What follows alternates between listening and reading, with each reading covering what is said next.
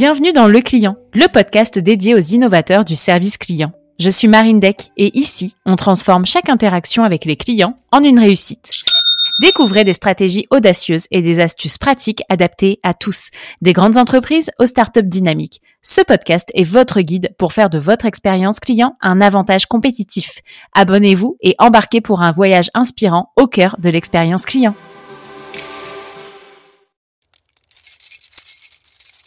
Ces clés, ce sont celles de votre satisfaction client. Bienvenue dans la boîte à outils du client, votre accélérateur de croissance centré client. Un simple tour de clé vous donne accès à des ressources précieuses, des checklists pour améliorer l'expérience de vos clients, une compilation des meilleures pratiques tirées de nos épisodes de podcast et une formation complète pour augmenter votre chiffre d'affaires grâce à votre meilleur atout, vos clients.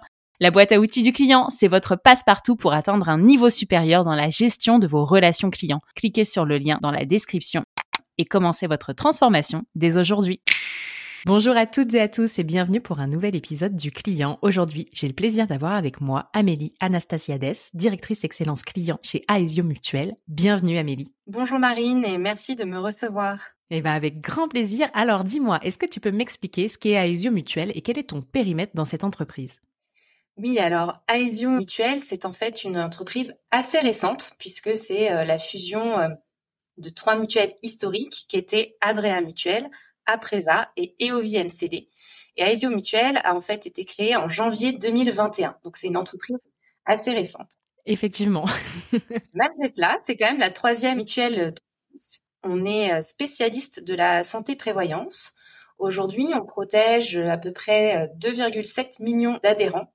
Okay. On compte trois mille cinq cents collaborateurs. Alors, on ne, on ne protège pas uniquement en santé et prévoyance, on opère aussi sur de l'épargne retraite et aussi sur de l'assurance auto et habitation. Nos clients, ils sont multiples. On peut avoir des clients individuels, particuliers, mais aussi des clients issus du collectif, des professionnels indépendants.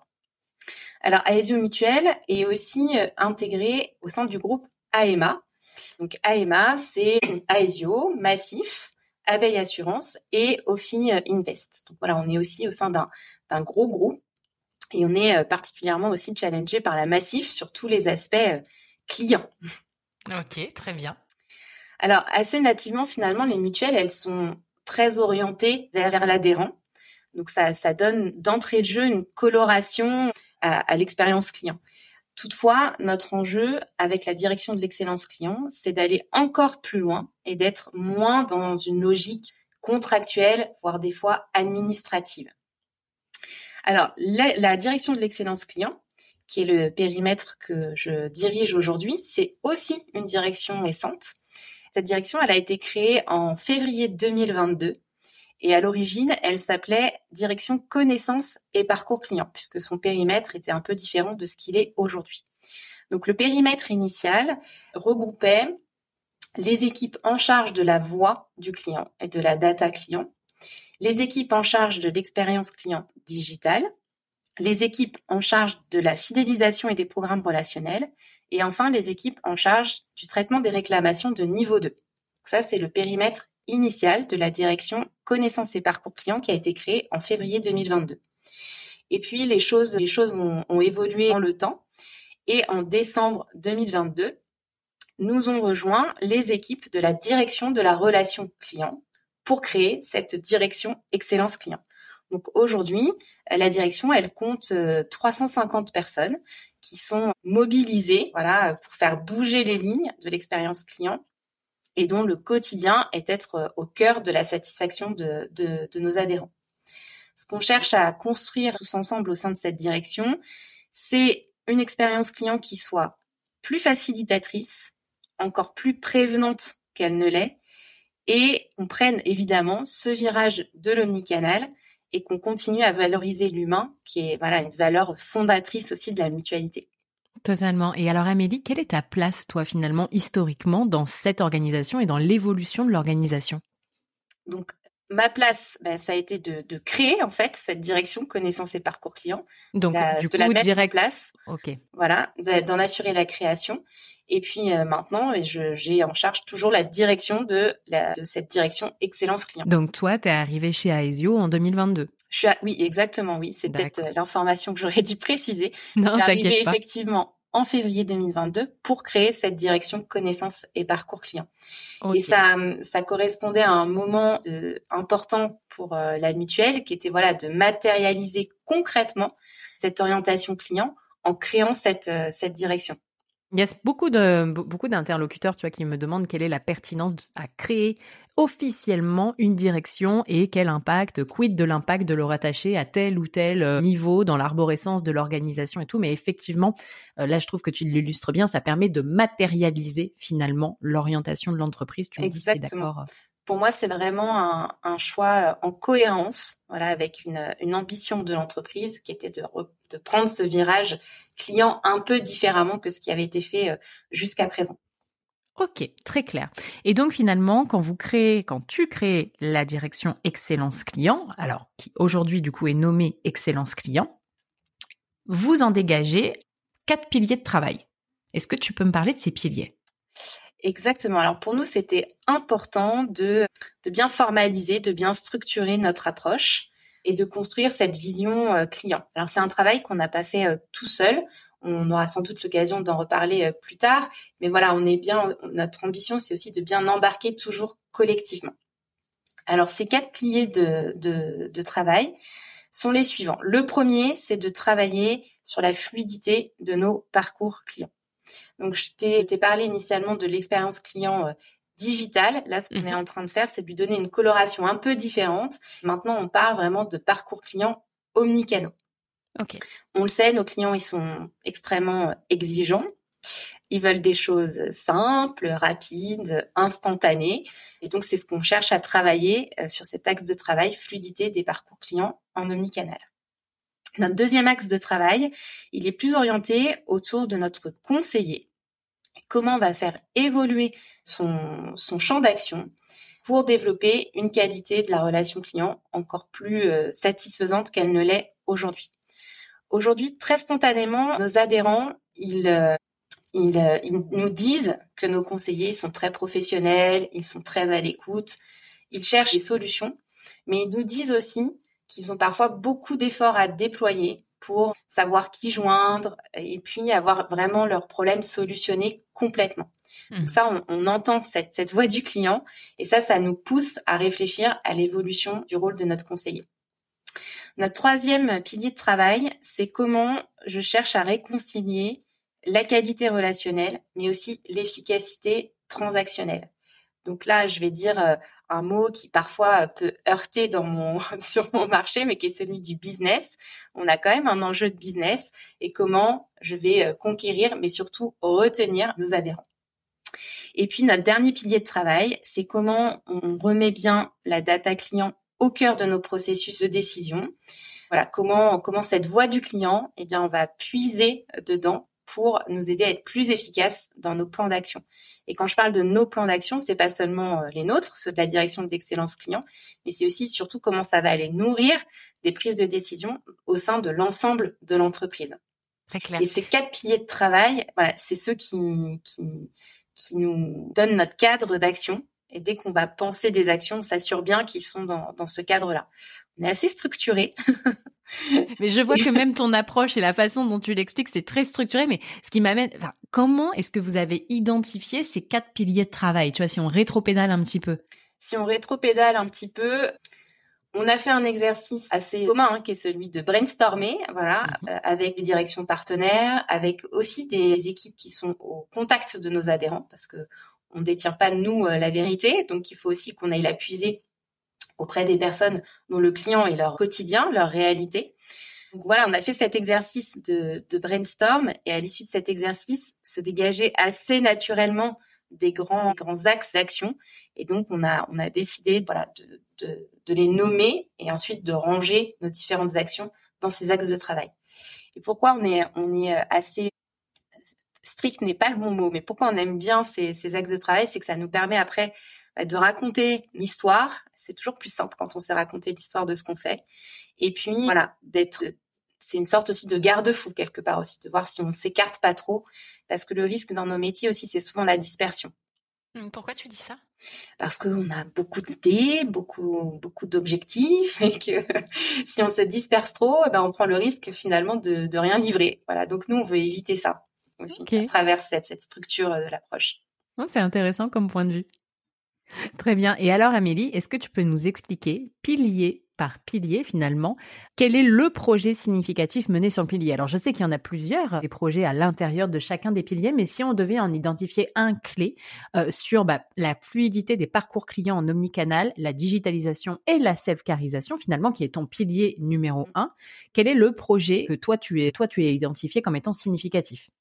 Alors, sur la partie fluidité des parcours clients, peut-être juste avant de, de, oui. de parler d'un projet significatif, valoriser le fait à bien su prendre le virage du digital. Parce que souvent, on me dit « Non, mais les mutuelles, c'est un peu plan-plan, vous n'êtes pas très digitalisé, vous êtes un peu en retard. » Je voulais juste partager un chiffre clé qui me semble important. C'est celui du taux d'équipement de notre portefeuille d'adhérents en espace adhérent. Aujourd'hui, on a quarante-cinq pour cent de notre portefeuille qui est équipé d'un espace adhérent. Et pour nous, ça, c'est un très, très bon score.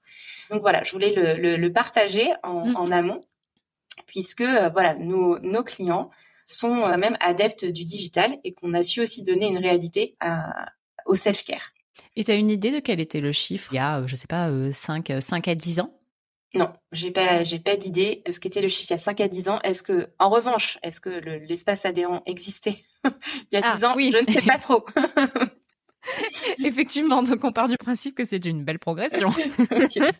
Donc là, c'est, voilà, nous, on est très fiers de ce score.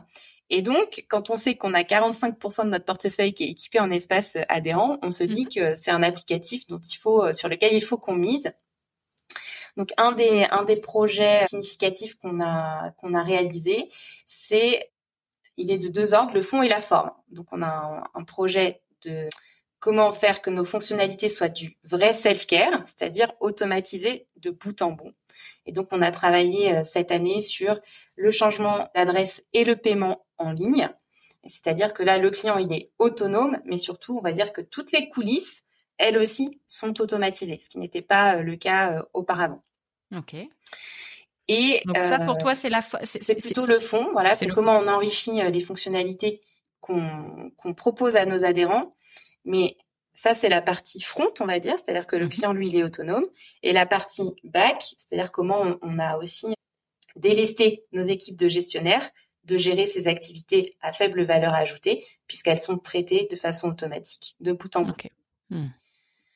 Et le, sur la forme, on opère une refonte graphique de tout notre espace adhérent en misant en plus sur ce que nos, nos clients nous ont raconté. C'est-à-dire qu'on ne veut pas avoir des projets déconnectés de la réalité de nos adhérents. Donc, on les a écoutés, on a fait des tests utilisateurs et là, la, la refonte graphique doit être livrée dans les jours qui viennent. Très bien. Et alors, du coup, si je comprends bien, finalement, au début, sur l'identification des piliers et des axes, finalement, des grands axes de travail, vous êtes resté en interne avec, finalement, les informations que vous aviez pour identifier ces quatre piliers. Et après, quand il a fallu opérer des projets à l'intérieur de chacun des piliers, là, vous avez, vous, vous avez ouvert les vannes, j'ai envie de dire, et vous avez sollicité vos adhérents, notamment. Oui, alors, sur la partie axes de travail, on a quand même, la, la, la donnée première pour, pour les définir était quand même nos résultats de baromètre de satisfaction. D'accord, euh, ça, il y avait déjà. Oui, oui. Ok. Ça, on s'est nourri de, on s'est nourri de ça, bien évidemment.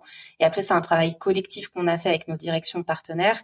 Mais la donnée source était, euh, était bien les, les données issues de, de nos baromètres.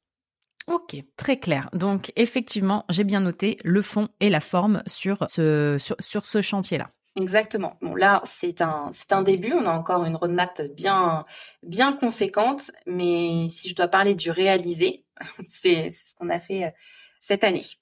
Très bien. Qu'est-ce que tu, que, quelles sont les clés de succès, selon toi, de ce projet-là?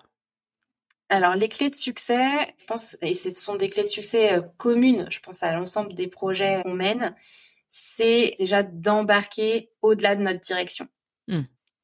De travailler main dans la main avec une direction partenaire clé qui est celle de l'I T pour, pour donner du sens aussi au développement. C'est pas tant de se dire on, on, on, on donne un cahier des charges et puis maintenant vous exécutez les développements. Nous, on n'a pas envie de travailler comme ça. On a envie que les personnes qui développent comprennent nos enjeux, nos enjeux métiers.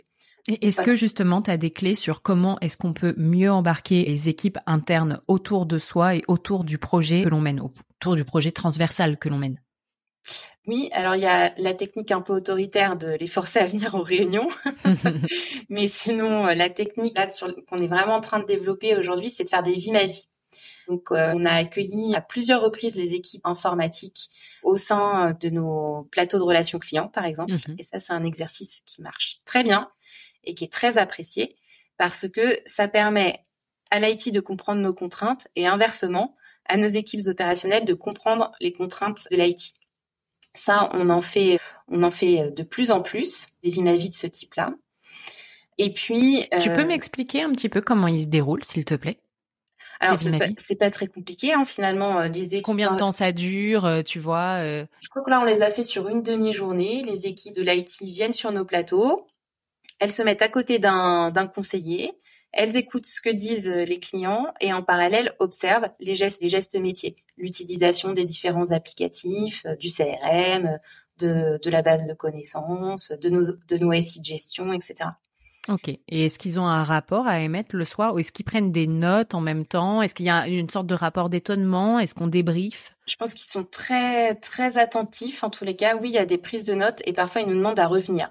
Alors ça, c'est plutôt bon signe. Ok, donc ils viennent déjà en fait finalement dans une posture un peu de transformation en se oui. disant j'y vais pour voir oui. ce que moi de mon côté, enfin ils y vont pas en mode passif en disant oui bon ben on m'a forcé à venir, je vais non. regarder ce qu'ils font non, mais je non, m'en non, fous non. quoi. Non non okay. pas du tout. D'abord d'abord c'est, c'est des personnes qui sont volontaires pour mm-hmm. euh, pour venir ah, et, et elles sont dans une démarche d'action. Oui oui. Ok, ça marche. Donc c'est sur la base du volontariat une demi-journée. Exactement. Et donc voilà, mais je pense que Et, et surtout, ce qui fait venir et revenir, enfin, sur, sur les aspects peut-être plus fonctionnels et sur les projets tels que self-care, et cetera, c'est de, c'est de montrer que tout ça, ça fonctionne et que de travailler ensemble dès le démarrage, ça permet au métier aussi de ne pas penser des choses complètement euh, impossibles. Voilà, l'I T joue son rôle de, de garde-fou aussi, c'est normal, on attend, on attend ça à eux, mais et voilà, et on se donne du sens mutuellement à, à nos activités. Nous, c'est vraiment dans cet état d'esprit qu'on, qu'on, qu'on, qu'on travaille en ce moment. Ok, très clair. Il y avait une deuxième, un deuxième axe, je crois, que tu voulais, tu voulais expliciter, quand on a parlé des vies ma vie, de comment on fait pour embarquer. Donc non, les réunions, d'expliquer, donner du sens, donner des chiffres, et puis et puis les vies ma vie, nous, c'est comme ça qu'on travaille en ce moment. Et puis aussi, ce qu'on, ce qu'on, ce qu'on développe pas mal aussi maintenant, c'est des petits points courts, tu vois, en mode un peu stand-up. Okay. Euh, où euh, on travaille main dans la main, I T métier, pour se dire ok, on en est où, comment on avance, on est transparent, su, s'il y a des alertes, on se le dit, on trouve des solutions euh, ensemble. Ok, voilà, ce côté main dans la main qui est important.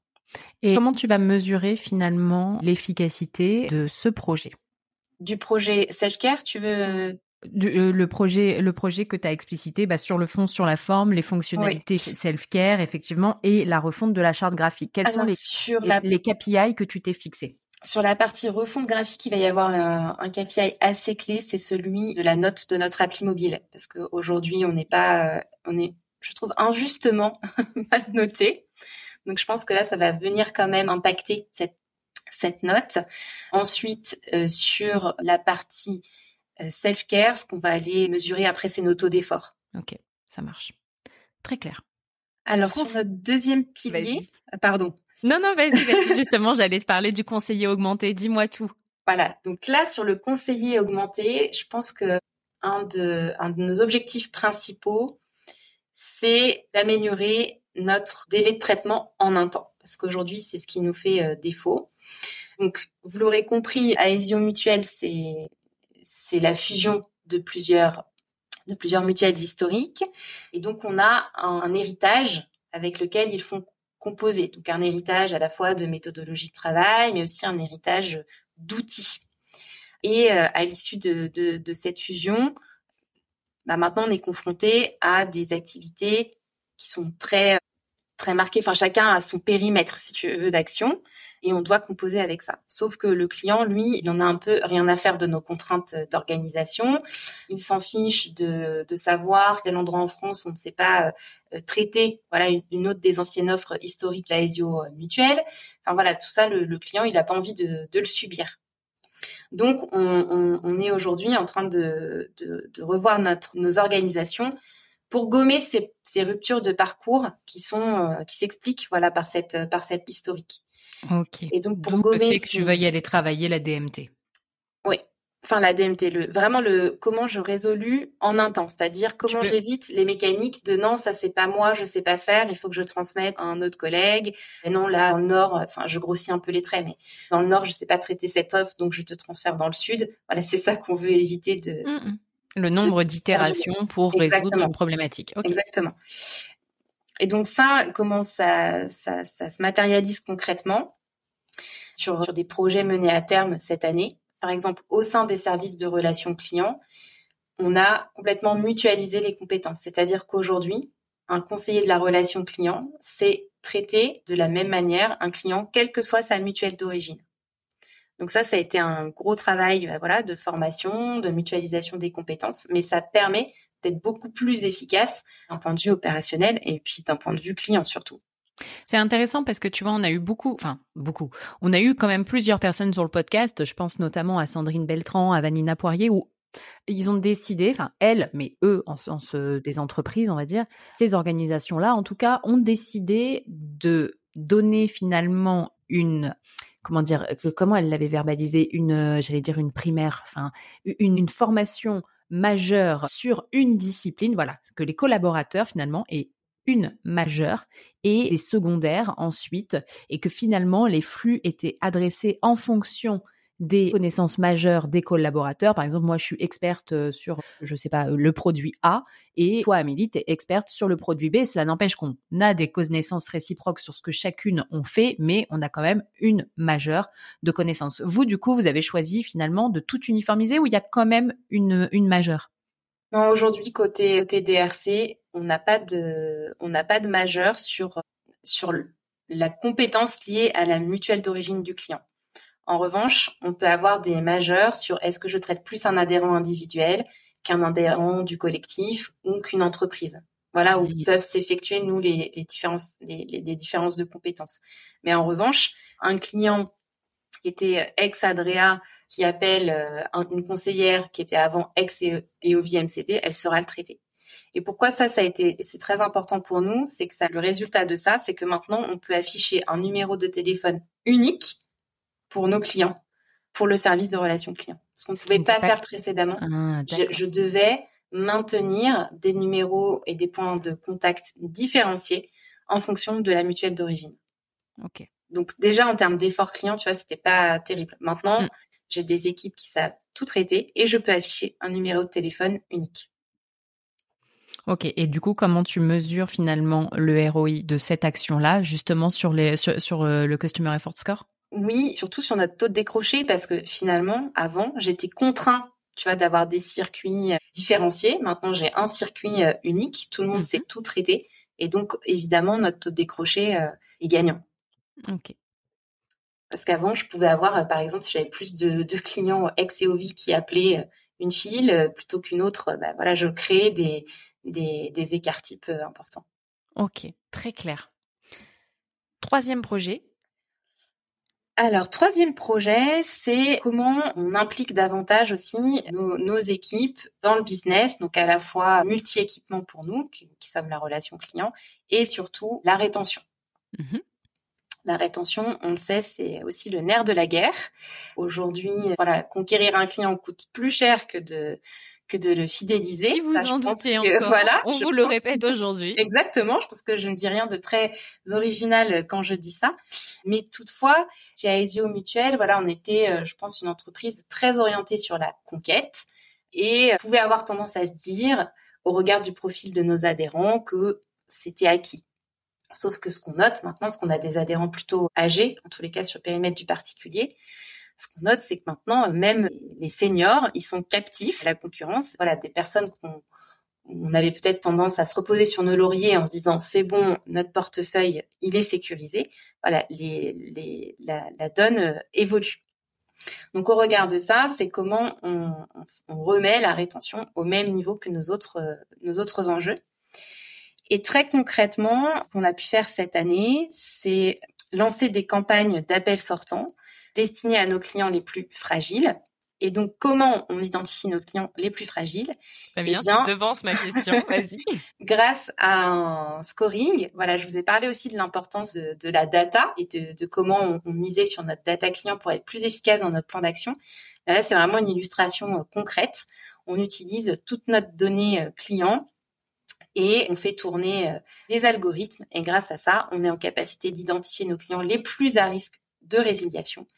Et ce sont ces clients-là qu'on va aller appeler en priorité. Voilà, ça permet aussi de mettre nos efforts aux bons endroits, parce qu'on le sait aussi, hein, les appels sortants, ça a un coût. Euh, et, et donc, euh, voilà, l'objectif, c'est de se dire que d'entrée de jeu, on va aller cibler les clients les plus à risque de départ.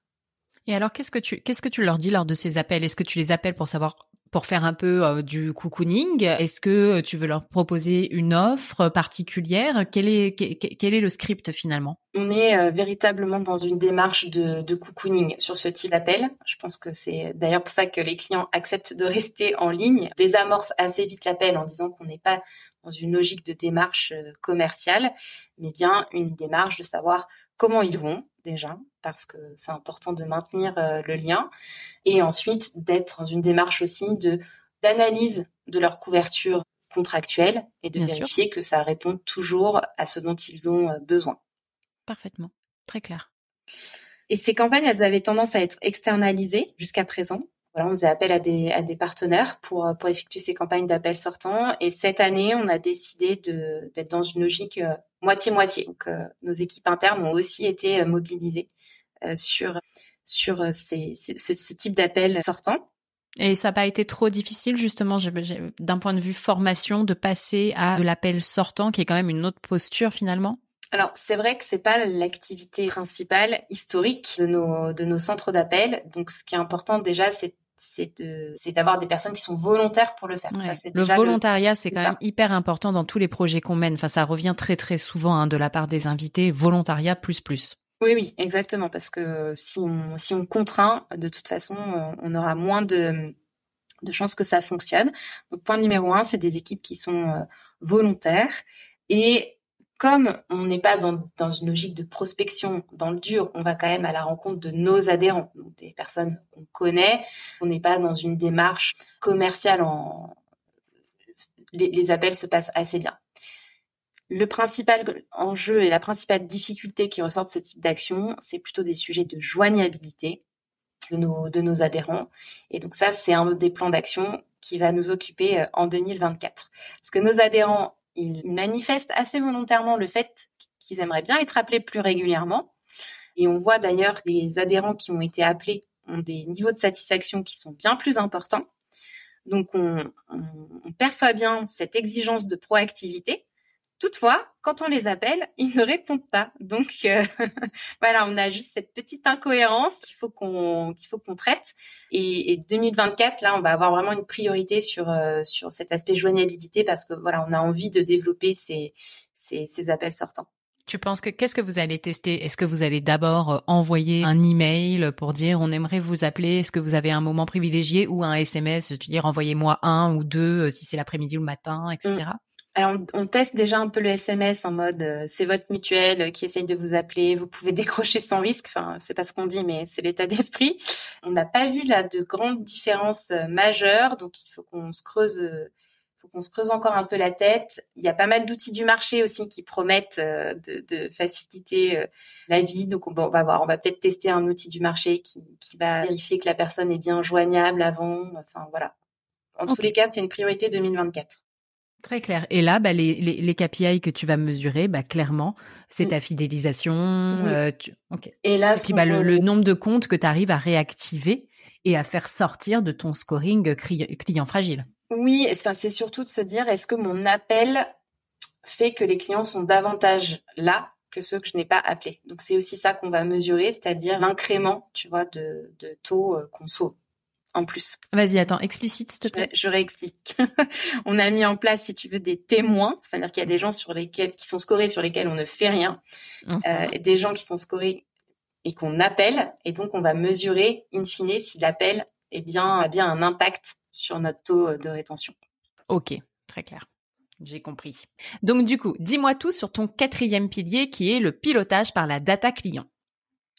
Alors, sur euh, ce pilier, vraiment, notre objectif, c'est de remettre la voix du client au cœur de nos processus de décision. Voilà, c'est important pour nous que, au sein de l'entreprise, les décisions qui soient prises ne soient pas déconnectées de la réalité de, de nos adhérents. Donc, le principal sujet qu'on a travaillé cette année, c'est vraiment de rendre notre dispositif de mesure encore plus robuste. Jusqu'à présent, nous, nous avions baromètre de satisfaction annuel sur, euh, sur nos différentes cibles. Ça, ça nous apportait beaucoup de matières premières, mais toutefois, on s'est dit que c'était important d'aller mieux comprendre la réalité de nos adhérents, parcours par parcours. Donc, on a développé des mesures à chaud, à l'issue de nos parcours de souscription, de remboursement, de souscription de contrat et de réclamation de niveau deux. On s'est dit voilà, que c'était indispensable de multiplier les sondes quelque part pour prendre la température autrement qu'une fois par an. Carrément. Alors, j'ai noté souscription, remboursement, remboursement. réclame de niveau deux et tu m'as dit souscription et, et modification de contrat. Ah, modification de contrat, c'est ça. Donc, c'est les quatre finalement pins que tu as pour, voilà, aller, pour, des... pour aller mesurer à chaud. Voilà, tu l'as exactement. Fait sur un persona en particulier ou sur tous ? Non, on s'adresse à l'ensemble de notre portefeuille dans okay. le cadre de ces enquêtes. Très clair. Et voilà, c'est, pour nous, voilà, c'est important de se dire, j'ai une prise de température annuelle qui vraiment va nous nourrir sur la relation avec AÉSIO dans son entièreté. Et ces sondes intermédiaires qui vont nous donner plus d'informations sur la qualité des transactions, alors pas nécessairement commerciales, mais la qualité des transactions qui sont, qui sont menées dans le, la vie du contrat. Donc ça, on a vraiment, vraiment beaucoup travaillé là-dessus. Et de la même manière, on a aussi testé un outil d'analyse sémantique parce que nos clients, ils s'expriment beaucoup. Ils nous écrivent beaucoup de verbatim. Et donc, on avait plus de mal, évidemment, à exploiter cette, cette matière première. Donc, on a également travaillé sur, sur un test avec un partenaire pour aller mieux comprendre et mieux qualifier nos, nos verbatim clients. Et, et qu'est-ce que ça donne, ce test, jusqu'ici ? Alors, non, t'en es pas contente du tout. Alors, c'est, c'est pas, une catastrophe. Non, c'est pas une catastrophe. En revanche, euh, on pense qu'on peut faire, euh, on peut faire mieux. Voilà. Okay. Donc, on va continuer à creuser. On est assez convaincus du fait qu'il faut qu'on exploite ces verbatim. Mm-hmm. Euh, on pense qu'on peut faire mieux en termes d'outils utilisés. Ok, c'est l'outil qui, pense pour, qui pose problème. C'est pour savoir s'il y avait des, des, enfin, quand on veut mettre en place un outil d'analyse sémantique, finalement, est-ce qu'il y a des, des checkpoints à faire avant d'aller faire ça ? C'est pour nos auditeurs, tu vois, pour qu'ils se disent, parce que moi, c'est quelque chose que je recommande beaucoup, tu vois, même dans la formation en ligne que j'ai. Ça, j'en parle de l'analyse sémantique. Mais si tu as des clés de succès à partager ou en tout cas ton retour d'expérience et si tu il y a des choses que tu aurais fait différemment maintenant que tu as fait un premier P O C, n'hésite pas vraiment, ça a beaucoup de valeur pour les auditeurs. Moi, je pense que ce qui est important dans l'analyse sémantique, c'est que souvent on a, on a tendance à préqualifier nos catégories, tu vois, avant, avant de faire tourner les verbatim et on fait rentrer les verbatim dans des catégories qu'on a prépensées quelque part. Mmh. Mais souvent, quand on a prépensé, on est, on est influencé par nos process. Et donc, euh, on va dire, ben bah non, mais là, le client, il va nous parler de délai d'attente, joignabilité. Mais tu vois, quelque part, on pense pour lui et puis on vient rentrer, rentrer les verbatim dans les cases qu'on a pensées en amont.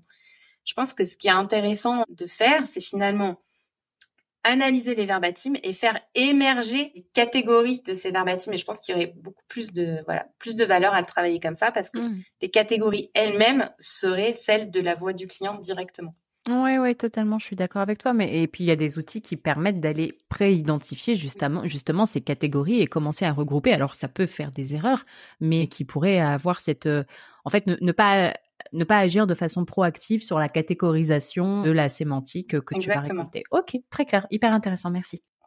Donc maintenant, aujourd'hui, on a, voilà, on a ce dispositif de mesure qui est vraiment très robuste. Et la, la prochaine étape, ça va être de se dire, ok, maintenant, j'ai… beaucoup de matières premières et comment je l'exploite vraiment bien, notamment dans des logiques d'amélioration continue. Voilà. Aujourd'hui, de se dire, c'est que toute cette matière qu'on, qu'on récupère, il faut qu'elle alimente certes des projets moyens, long terme, mais aussi des actions de quick win, d'amélioration continue. Et ça, il faut, il faut qu'on s'améliore là-dessus, et notamment pour mieux prioriser aussi nos actions. Et comment tu fais pour, pour mesurer finalement la robustesse de ton dispositif voix du client ? Je, je je déclare, peut-être qu'il est repoussé. je je sous-signais. Voilà, je sous-signais et je, j'auto-déclare qu'il est robuste parce que pour moi, voilà, il est, il vient mesurer tout ce qu'on a envie de mesurer à tous les moments où on a envie de, de mesurer. Et il, euh, il est à la fois sur du froid, sur, sur du, du chaud. Et voilà, on a, on a aussi, euh, voilà, un dispositif qui est complémentaire. Ok, très clair. Merci beaucoup. Très bien. Et alors, finalement, de ces, alors, on a parlé de quatre projets, finalement, un par pilier de mmh. ce projet global de transformation chez AÉSIO Mutuelle. Quels sont les apprentissages que tu en tires? Alors, déjà, peut-être, avant de rentrer dans, dans les apprentissages, valoriser quelques, quelques résultats. Ben euh, oui. Alors déjà, sur notre taux de satisfaction, là, on a, on a gagné six points en un an. Donc, celui qu'on, baro- qu'on mesure pardon, grâce à notre baromètre annuel. Mmh. Donc, on est, on est plutôt satisfait de cette performance. On a, on a gagné six points sur le marché de, de l'individuel. En termes de taux de décroché aussi, on a vraiment beaucoup, beaucoup progressé. On a gagné, on a gagné plus de dix points sur notre taux de, notre taux de décroché. Ce qui nous permet maintenant de se dire... Qu'est-ce qu'on veut, comment on va aller encore un, plus loin, et donc euh, au-delà de décrocher, comment je décroche plus vite. Ça, c'est c'est le, le prochain indicateur qu'on qu'on va suivre avec attention sur notre taux de décrocher en moins d'une minute. Et puis un, un autre élément aussi que je trouve intéressant, je, je vous ai pas parlé de ce projet, mais euh, au sein de la mutuelle, on a un moment clé qui est celui du renouvellement en fin d'année. Hein, c'est le moment où tous nos adhérents vont recevoir leurs avis d'échéance. Et c'est aussi un moment où toute la mutuelle tremble parce que voilà, ça, ça génère beaucoup de visites en agence, beaucoup d'appels. Et voilà, on a un véritable phénomène de pic. Et l'année dernière, avec mes équipes, on a travaillé à tout un programme d'accompagnement client pour, pour se dire comment je fais pour minimiser les appels pas très utiles, c'est-à-dire notamment des appels « quand est-ce que je vais recevoir ma carte d'adhérent ?» Ça, c'est pas très utile. Donc, on a, on a déployé tout un plan d'action. Et sur la fin d'année dernière, on a pu noter que tout ce plan d'action avait permis de réduire le nombre d'appels de trente pour cent. trente pour cent sur la période de pic. Oui, voilà. Pour, euh, et du coup, ça nous a vraiment laissé la place pour traiter les appels importants euh, du type euh, insatisfaction tarifaire, notamment. Mmh, ok, très clair. Donc voilà quelques, quelques résultats. Sur, euh, sur les apprentissages, je pense qu'avec ma direction, on a assez vite compris que c'était un métier dans lequel il fallait beaucoup d'endurance, beaucoup d'énergie, parce que euh, voilà, on doit euh, en permanence embarquer beaucoup de monde avec nous, parce qu'en fait, on fait rien seul. C'est vraiment euh, un jeu collectif, et donc voilà, pour pour pour euh, embarquer tout le monde et et faire adhérer. Voilà, on a besoin beaucoup d'énergie, beaucoup d'endurance. Donc ça, c'est un des premiers apprentissages, c'est qu'il faut rester euh, Faut être résilient, faut être résilient, voilà. Faut être ancré et puis pouvoir embarquer autour de soi finalement et créer une émulation dans l'entreprise. Et je, ouais, je, je vois très bien. Et, euh, et en fait, la, la structure qu'on évoquait au début de ce podcast, là, avec nos quatre piliers, et cetera, mais ça nous permet aussi de maintenir cette énergie et cette, cette endurance parce que on sait pourquoi on fait les choses et on est cohérent. Voilà. Je pense qu'aussi cette cohérence, elle nous aide à être énergique et, et endurant. Je pense que un, un des autres apprentissages, on en a aussi beaucoup parlé, c'est, c'est de croire profondément au jeu collectif. Et tout ça, ça nous, l'autre apprentissage qu'on en tire aussi, c'est que on a un devoir d'acculturation. Je pense aussi au sein de ma direction, de mieux faire connaître qui sont nos clients, de, de, de diffuser cette connaissance client que nous on peut avoir. C'est voilà, on a ce devoir de, de diffusion. Parce que c'est pas le tout de se dire, il faut que tout le monde soit orienté client, il faut déployer la culture client, et cetera. Il faut que nous aussi, voilà, on, on respecte ce devoir de diffusion et d'information et d'acculturation. Donc ça, c'est un autre de, de, de nos apprentissages. Et puis, globalement, on fait quand même un métier au temps long. Donc, je pense qu'il faut pas se décourager quand on ne voit pas nécessairement des indicateurs bouger à la minute. Ça rejoint l'en, l'endurance que je mentionnais avant. Mais voilà, c'est aussi accepter que parfois, tout ce qu'on fait n'est pas de l'impact immédiatement. C'est vrai, c'est vrai, c'est... c'est vrai. C'est bien de le préciser et je pense que ça envoie beaucoup d'énergie, tu vois, à celles et ceux qui nous écoutent et qui se disent « Punaise, ça fait deux ans que je leur explique que le client, c'est important, ils n'ont toujours pas compris, gna gna ». Et oui. Et alors Amélie, quelles sont les prochaines étapes pour toi ? Alors, les prochaines étapes, elles sont intense et, et dense. On a une feuille de route qui est relativement ambitieuse. Là, j'ai pu vous parler de quelques-uns, quelques-unes de nos réalisations sur cette année, mais la roadmap, elle est encore bien chargée avec de beaux projets ambitieux sur nos parcours clients, sur notre conseiller augmenté, enfin sur, sur l'ensemble des piliers. Il faut aussi qu'on donne la priorité, j'en parlais un peu quand on parlait de la data, sur notre plan d'action d'amélioration continue. Et voilà, comment toute cette matière première qu'on, qu'on récolte via notre système de mesure, on traduit tous ces inputs, plan d'action d'amélioration continue. Il faut également qu'on soit en capacité d'être plus transparent sur les engagements qu'on peut prendre vis-à-vis de, de nos clients. Je pense qu'aujourd'hui, on a encore un peu tendance à communiquer dans les meilleurs délais que possible, aussi vite que possible. Voilà, qu'on soit plus clair sur les engagements qu'on peut prendre vis-à-vis de, de nos clients. Et ça, c'est un travail qu'il faut qu'on mène en collectif aussi avec les autres parties prenantes de la mutuelle qui sont en lien avec nos, nos adhérents. Il faut qu'on continue à accélérer sur la rétention. Je l'ai dit aussi, il faut vraiment que la rétention soit au même niveau stratégique que la conquête, que le multi-équipement. Donc, on va continuer tous nos efforts sur la rétention. Et puis, il faut aussi qu'on continue à vraiment co-construire avec nos équipes et notamment nos équipes opérationnelles. Voilà, qu'on, qu'on les inclue bien dans, dans toute la définition de, de ce plan projet, qu'on les embarque dans notre dynamique de transformation. Et enfin, qu'on se donne aussi les moyens de, de nos ambitions parce que c'est pas le tout d'avoir une superbe roadmap bien formalisée sur sur des slides.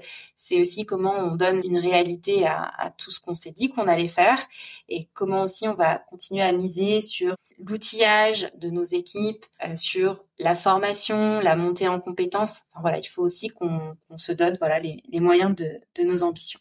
Très clair. Et est-ce que vous vous êtes fixé un objectif, on va dire, global pour l'entreprise ? Il y a, il y a beaucoup d'invités, tu vois, qui matérialisent finalement l'atteinte de leur objectif par le fait d'obtenir une palme, un trophée, ou tu vois, qui ont un peu un leitmotiv de, de départ quand ils débutent ce projet de transformation. Quel serait le, quel serait le tien ? Alors, le nôtre, c'est, c'est de remonter à minima dans, on va se dire, dans le top cinq Des, mmh. des, des mutuelles santé en termes de satisfaction client.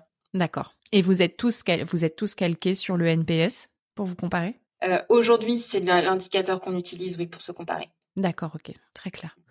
Très bien, Amélie. Eh ben, merci pour tous ces partages. Et j'avais une question qui m'était venue aussi.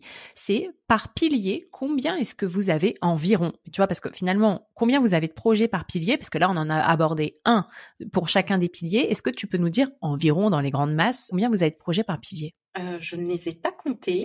Euh... Une, plusieurs dizaines, une dizaine, entre cinq et dix, entre un et... Sur les parcours, je dirais que là, on va... pas être loin d'une dizaine, je pense. Sur le conseiller augmenté, là, c'est, tu vois, c'est un objectif qu'on se fixe et qu'on va décliner après, euh, plutôt en évolution de procédures de traitement, de consignes opérationnelles. Et puis après, on a quand même quelques projets techno, je dirais euh, cinq six peut-être. D'accord. Sur la rétention, on a beaucoup de choses encore à cadrer et à construire. Donc là, j'aurais plus de difficultés à te donner un nombre exact. Et sur la data, je pense qu'on va être aussi aux alentours de cinq six. Voilà, gros, gros projet. Après, l'idée, encore une fois, c'est que je disais, comme on peut être tenté par la dispersion dans nos métiers, mm-hmm. je préfère, en tous les cas, on, au sein de notre direction, on sera plus satisfait si on exécute l'ensemble des, de nos engagements que d'en avoir trop euh, qui resterait non, non finalisé. Oui, je comprends. Ok, très clair. Ouais, c'était pour ma connaissance, pour me rendre compte un petit peu. Merci beaucoup, Amélie, en tout cas pour tous ces partages. Euh, tu le sais, on arrive à la fin de l'épisode maintenant et donc aux fameuses trois questions de clôture de l'épisode. Moi, j'aimerais bien que tu me racontes quelle est ta meilleure expérience client, Amélie, s'il te plaît. Je me suis creusé la tête parce qu'on trouve plus facilement, mais ça, c'est, c'est le drame peut-être français, mais on trouve plus facilement ce qui ne va pas que ce qui va bien. Et je l'ai trouvée. Elle n'est pas toute récente. C'était finalement pour, quand j'ai fêté mes vingt ans, euh, j'ai voulu m'acheter un, un beau bijou pour, euh, pour marquer le coup. Et je suis rentrée dans une, dans une très belle bijouterie. C'est, le monsieur était gémologue de formation, donc c'était vraiment, il connaissait très bien les pierres. Et moi, j'arrivais du haut de mes vingt ans avec des bagues très fantaisie euh, au doigt et je me suis dit, euh, je suis pas à ma place, comment comment va se passer cet achat? Et finalement, ce bijoutier, je trouve qu'il a fait preuve de considération. Et je pense que c'est le mot que je vais retenir et qui explique le fait que ce soit une super expérience client, c'est que ce monsieur, finalement, eh bien, il m'a considérée, il m'a fait essayer les bagues que je voulais. Et quand j'ai choisi celle que je souhaitais, il m'a dit « c'est important que cette bague, elle vous plaise longtemps ». Et il m'a donné l'opportunité de, de l'essayer, en fait, de vivre avec pendant un mois, et en me disant « mais si vous vous rendez compte que finalement cette bague ne vous convient pas, vous aurez le droit de la, de la ramener et de trouver celle qui vous convient ». Waouh, un et mois, donc, c'est long en plus. Hein. Ouais, c'est long. Et donc voilà, ce, ce, cette bijouterie, elle était à Reims. Donc voilà, il m'a mis aussi, il m'a donné, il m'a donné confiance, et du coup j'y suis retournée pour acheter mes alliances quelques années plus tard. Génial, c'est une belle histoire. Et à l'inverse, Amélie, c'est quoi ta pire expérience client ? euh, Ma pire expérience client. Ah, ça euh... va du tac au tac là, dis donc. Non mais j'ai, j'ai réfléchi aussi, et, et je pense que ce qui la caractérise, c'est le fait qu'il y a eu de la désillusion et de la déception. Voilà, donc, tu vois, sur ma meilleure expérience client, c'était considération, mmh. confiance. Ma pire expérience client, ce qui la résume, c'est désillusion, déception. Euh, donc, je t'en dis plus. J'arrive dans une, dans une parfumerie, très décidée à acheter maquillage, tu vois. Je voulais renouveler tout mon stock euh, maquillage. Donc, j'étais vraiment, vraiment motivée. Et donc, là, euh, j'ai affaire à une conseillère qui fait d'ailleurs plutôt bien, plutôt bien son job, qui, qui me vante un certain nombre de produits. Et donc, au moment où je dis, ben, OK, banco, je, je, j'écoute votre conseil. Là, tout ce qu'elle m'avait montré n'était pas en stock. Mmh. Donc, c'était présent dans, sur tous les, tu vois, en mode échantillon, et cetera, en mode testeur, on pouvait tout voir. Et quand elle ouvre ses tiroirs, là, il n'y avait plus rien en stock. Et donc là, j'étais hyper déçue et je me suis dit, mais pourquoi laisse-t-on finalement les produits à tester alors qu'ils ne sont plus vendables ? Donc, ça m'avait beaucoup énervée. Ah, c'est une sacrée question, ça, oui, parce que ça arrive quand même. Oui, bah, ils laissent toujours les testeurs. Exactement, mais sauf que après, toi, t'es toute contente, tu te dis, bah, super, j'ai trouvé le rouge à lèvres que je cherchais depuis des mois, et là, on te dit, ah non, en fait, il n'est pas disponible. Oui, et puis c'est compliqué sur un rouge à lèvres. Moi, tu vois, je l'ai déjà eu, bah, genre sur un, un fluide, ou oui, c'était ça, c'était genre la, la, la base Chanel, tu sais, pour, euh, bref, avoir un peu plus de glow, machin. Et du coup, elle me l'avait commandé sur le site comme elle ne l'avait plus, et elle m'avait mis un peu d'échantillon dans, un, dans une petite, dans, enfin, dans une petite boîte pour que du coup, je puisse l'utiliser pendant une semaine parce que j'avais ouais, un shooting ou un tournage, je sais pas quoi, et donc je voulais absolument ma base brillante Chanel, tu vois. Et, et du coup, elle, elle avait fait ça, mais sur un rouge à lèvres, c'est plus compliqué, oui. Oui, puis enfin, ça, c'était il y a quelques années aussi, donc je pense qu'on avait moins avait pas ces, encore, ces euh, sujets, ouais. Voilà, d'omnicanal où la personne te disait, bah, attendez, je vais vous commander le produit, et cetera. Mm-hmm. Mais moi, là, tu vois, je m'imaginais partir avec mon petit sac rempli de mes nouvelles acquisitions. Et le problème, c'est que c'est, ça n'a pas été sur un seul produit, ça a été sur plusieurs. Et donc, je me suis dit, mais pourquoi, voilà, on persévère à mettre des choses en exposition qui ne sont plus en stock ? Ouais, je comprends. Donc voilà, donc meilleure expérience, considération, confiance, pire expérience, désil- désillusion et déception. Très clair. Et alors Amélie, qui est-ce que tu aimerais entendre parler de relations clients sur ce podcast ? Alors pour cette question, j'ai réfléchi moins longtemps que pour les deux précédentes. Et moi, j'aimerais bien qu'on écoute Éric Pouès, qui est directeur de la relation client au sein du groupe Pierre et Vacances et Center Park. Oui. Très clair. Eh ben, écoute, je crois que c'est la deuxième fois en plus. J'ai peut-être déjà dû contacter Éric. Éric, je sais pas si tu écoutes ce podcast, mais, mais, mais oui, je crois que c'est la deuxième fois qu'on, qu'on te recommande, Éric. Ouais. Donc, je euh, l'avais informé, hein, que je dirais ah, son nom. Ok, ça marche. Bah, du coup, je lui réécrirai, mais euh, je me crois me souvenir que c'est la deuxième fois. Et effectivement, tu as raison. Surtout que je trouve que c'est un secteur qu'on n'a pas, euh, qu'on, qu'on n'a pas encore trop représenté sur le podcast. Donc, ça m'intéresse d'avoir son feedback et euh, je crois savoir qu'en plus, il est arrivé à un moment très important important dans le groupe et où du coup il avait un sacré challenge à relever. Voilà, et lui aussi il aime bien la structure. Parfait, on adore les gens structurés. Eh ben écoute, merci beaucoup Amélie pour ton temps, c'était super chouette d'échanger avec toi. J'espère que tu as passé un bon moment et on se retrouve dans l'épisode Coup de Boost qui va sortir bah du coup un petit peu en décalé par rapport à cet épisode-là, mais aussi l'épisode et la conversation avec Amélie vous a plu. Rassurez-vous, il y a un deuxième volet qui arrive et qui s'appelle le Coup de Boost. Merci beaucoup Amélie et puis bah à très vite. Oui, merci Marine, à très vite. Et voilà les amis, merci d'avoir écouté l'épisode. Si il vous a plu et que vous avez quelques secondes, je vous propose de partager ce que vous avez retenu de l'épisode sur vos réseaux sociaux. Mais vous avez aussi la possibilité de nous noter cinq étoiles sur Apple Podcast. Le fait de mettre ces cinq étoiles et un commentaire, ça va booster l'algorithme. Et pour finir, je vous rappelle que si la boîte à outils du client existe, c'est parce que c'est le produit dérivé du podcast et c'est ce qui nous sert à financer la création du podcast, puisque vous l'avez probablement vu, le podcast n'est plus sponsorisé. Donc c'est la source de financement principale et c'est aussi bien évidemment un formidable outil à utiliser au quotidien. Je vous souhaite une très belle journée et je vous dis à très vite pour un nouvel épisode.